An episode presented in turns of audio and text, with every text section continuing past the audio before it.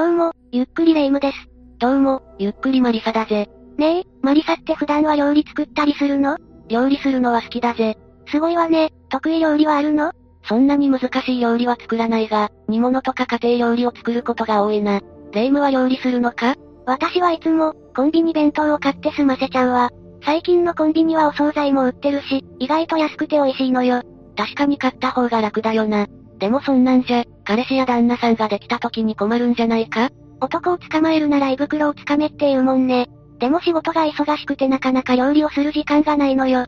プロが作ったものには勝てないし、やる気も出ないわ。逆に料理のできる人と付き合ったらいいんじゃないか？シェフと知り合えば毎日家でプロ級の料理が食べられるかもしれないぜ。シェフの料理は仕事だし、家では凝ったものを作りたがらないらしいわよ。それに、シェフは料理が上手くて女性に人気だから、付き合うのはちょっと勇気がいるわね。昔シェフが不倫相手を殺害した事件もあったし、地上のもつれが心配だわ。え、そんな事件があったのか？シェフが殺人事件ってやっぱりナイフ使ったりするのか？気になるなら話そうかしら？ぜひ教えてくれ。それじゃ今回は、三重県川越町不倫事件を紹介するわね。それでは、ゆっくりしていってね。まずは、事件の概要を説明するわね。この事件を起こすことになったのは、当時42歳だった加藤純也という男よ。加藤は三重県出身で、高校卒業後大阪安倍の辻調理師専門学校で料理を学んだの。調理師の資格を取得し、事件当時は三重県旭町の、ホテルで料理人として勤務していたわ。おお、なんだか順調に話が進んでいるじゃないか。加藤は既婚者で、妻と娘息子二人の子供がいたわ。彼は町内で催し物があると積極的に手伝いをして、地域の住民とも交流していたのよ。奥さんと仲良くしている姿も目撃されており、近隣住民からは、子煩悩で家族仲が良く、トラブルとは無縁の男性として見られていたそうよ。ここまで聞くと、料理が上手くて妻と子供にも優しい良いパパって感じだな。加藤は Facebook に家族写真を数多く投稿しており、良い父親を演出していたわ。そのため事件発覚当時、近隣住民や同僚に加藤の評判を聞くと、明るく気さくで、みんなから好かれる存在、子煩悩で良い人だったのにまさか、と驚いている反応が多数見られたのよ。演出ということは実はそうではなかったのか？そう、彼は家族にとんでもない秘密を隠していたのよ。とんでもない秘密って何なんだ？実は、妻と子供を愛する父親でありながら、他の女性とも関係を持っていたのよ。ええそれって不倫じゃないか？そうよ、加藤は英子さんという女性と不倫関係にあったわ。英子さんはこの事件の被害者でもあるのよ。じゃあ加藤は不倫相手を殺したってことなのか？どうしてそんなことをしたんだ？じゃあここからは、英子さんについて見ていくわね。英子さんは3人兄弟の末っ子で、事件当時は29歳だったわ。思いやりのある優しい女性だったそうよ。英子さんは頭もよく国立大学を卒業し、事件当時はホテルのフロントで働いていたわ。ホテルのフロントは海外のお客様ともやり取りしないといけないよな。相当頭の良い人だったんだな。英子さんは、後輩のお手本になるくらい真面目に仕事に取り組んでいたの。そんな英子さんと加藤がどこで出会うんだ？二人とも出身学校は違うじゃないか。ヒントは、二人の働いている場所よ。働いている場所？英子さんはホテルのフロントで加藤は料理人。まさか、同じホテルだったのか？その通りよ。二人は同じホテルに勤める同僚だったの。お互いの配属先は違うし年も13歳離れてたけど、なぜか仲良くなったようね。職場恋愛って結構聞くよな。毎日職場ですれ違っていたら、仲良くなってしまうものなのかもしれないぜ。そうして事件から約1年半前の2018年7月、二人はついに一線を越えたわ。加藤は妻の目を盗んで英子さんと会っていたのよ。いくら仲が良いと言ったって、不倫は良くないんだぜ。でも、さらに加藤の不倫はエスカレートするわ。翌年の2019年、英子さんとは別の女性とも不倫関係を持つようになるのよ。おいおい、40歳過ぎたおじさんがそんなにモテてしまうのか。料理のできる男性は得だな。悠長なこと言ってる場合じゃないわ。既婚者の加藤にとって不倫は違法行為なのよ。しかも二人の女性と同時に付き合っていたなんて、考えられないわ。不倫は良くない行為だけど、本当に違法行為なのか？不倫で逮捕された人なんて聞いたことがないぜ。不倫は刑罰がないけど立派な違法行為よ。なぜなら民法770条でこのように制定されているからなの。第770条夫婦の一方は、次に掲げる場合に限り、離婚の訴えを提起することができる。1、配偶者に不定な行為があったとき。2、配偶者から悪意で遺棄されたとき。3、配偶者の生死が3年以上明らかでないとき。4、配偶者が強度の精神病にかかり、回復の見込みがない時。5、その他婚姻を継続しがたい重大な事由がある時。不倫は一つ目の不定な行為に当たるのか？不倫をした者は離婚の時、不倫された者に損害賠償を支払わなければいけないわ。加藤が奥さんと離婚する場合で説明するわね。この場合、奥さんは加藤と二人の不倫相手に慰謝料を請求することができるの。懲役刑などの刑事罰はないけれど、不倫は犯罪行為と言ってもいいのよ。倫理的にだけではなく法律の観点からも、不倫は絶対にしてはいけないんだな。じゃあ加藤は、早く二人の不倫関係を終わらせる方がいいんじゃないか？マリサの言う通り、この関係は長くは続かなかったわ。A 子さんが別の女性とも不倫関係にあることに気づいてしまったのよ。奥さんより先に A 子さんが気づいてしまったのか。でもこれで A 子さんも加藤のクズっぷりに目が覚めて別れられるんじゃないか？いいえ、加藤は別の女性の存在がバレても A 子さんと関係を続けていたわ。ええ、そうまでして関係を続ける意味ってあるのか？別の女性がいなくなっても、加藤には妻と子供がいるじゃないか。A 子さんはまだ20代だし、もっと良い相手がいるような気がするぜ。A 子さんは加藤との関係を終わらせようと思っていたかもしれないわ。でも、今となっては確かめようがないわね。ずるずると関係を続けていた A 子さんだけど、徐々に精神を病んでいったわ。不倫という関係性も負担だったし、別の女性の存在も不安だったようね。加藤の話によれば、この頃から A 子さんは、加藤を束縛するようになったみたいね。自分がいろんな女性と関係を持つのがいけないんじゃないか。ところで、束縛ってどんな内容なんだ？加藤は A 子さんから日常的に LINE の返事を求められていたわ。一週間の LINE の送受信回数は1961回にも及んだそうよ。一週間で1961回って、一日で約280回じゃないか。働きながら毎日そんなにやりとりするって考えられないぜ。これは証拠としてやりとりの資料が残されているから、確かな数字よ。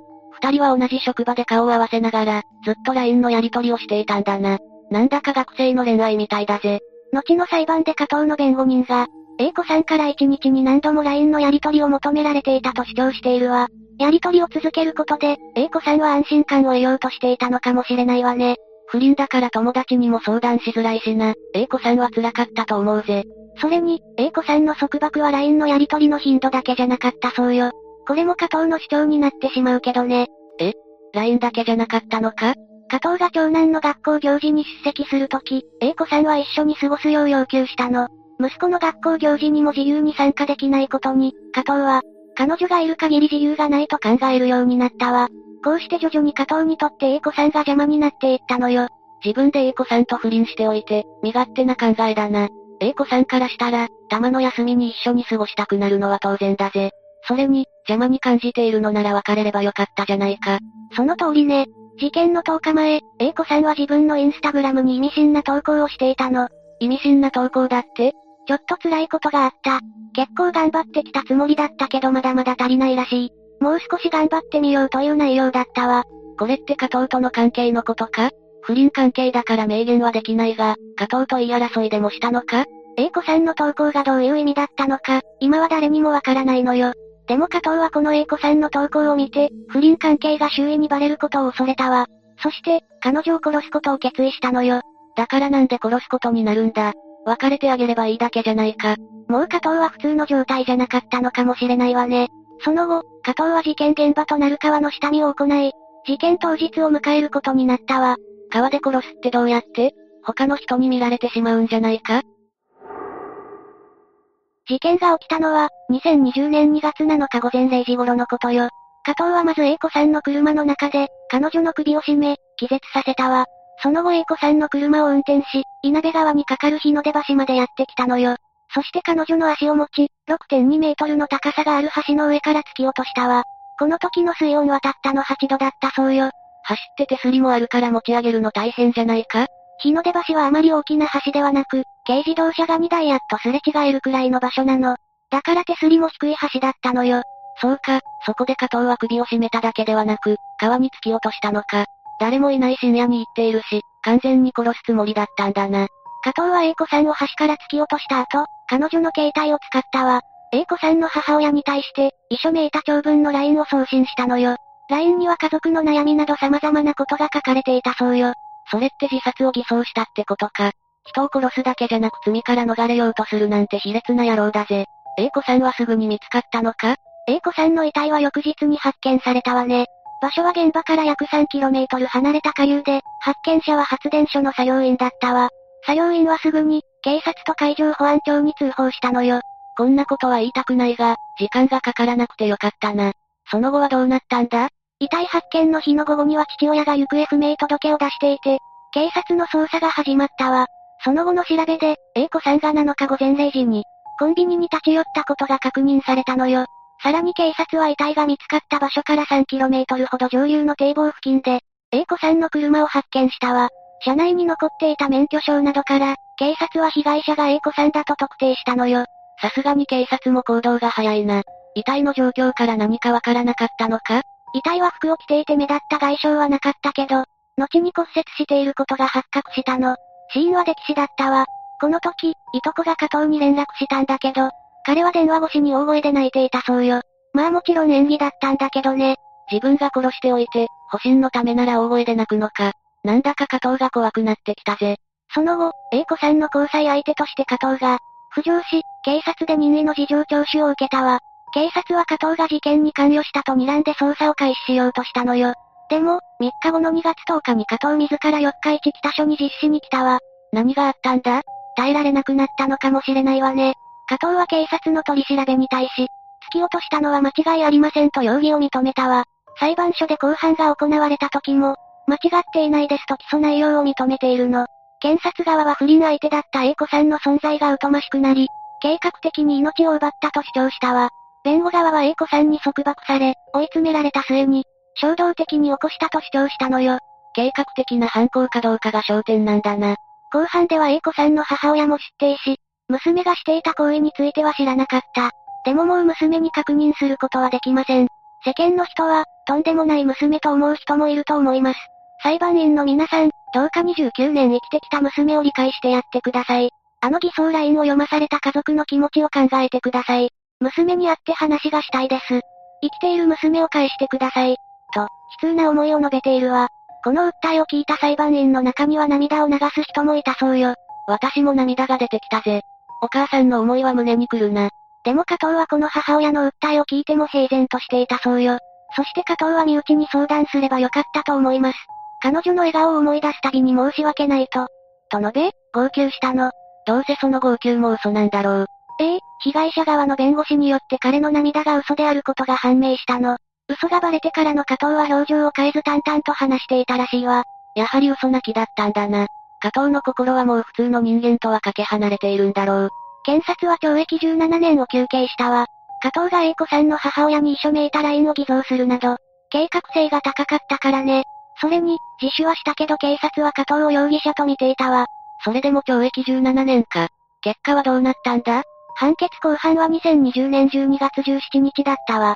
裁判長は、取り調べを受け、疑われていると自覚したことを気に出頭し、自首は成立しない。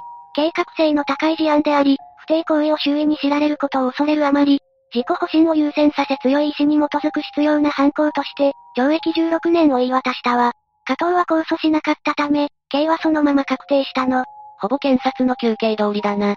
嘘泣きをしていたのが、反省していないと取られたんだろう。加藤の悪質性は裁判官にはバレていたんだろうな。今回の話はどうだった？最初は地上のもつれとしか思わなかったが、とにかく加藤が悪質だったな。犯行後の偽装や裁判での嘘泣きで、どんどん異常性が見えてきて怖かったぜ。ええ加藤は自分の身を守るためなら平気で嘘をつく人間だったわ。そのためなら涙を流すこともできる、サイコパスなのかもしれないわね。A 子さんの母親は出廷した時、娘は首を絞められ意識を失い、冷たい川底へ沈められ2回殺されたと言っていたわ。この言葉を聞くと改めて加藤の身勝手さや恐ろしさを痛感するわね。そうだな。不倫していたのが悪いというのは簡単だが、事件の背景を知ってから判断することが大事だと思ったぜ。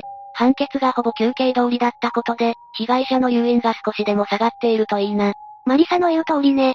というわけで今回は三重県川越町不倫殺人事件について紹介したわ。それでは、次回もゆっくりしていってね。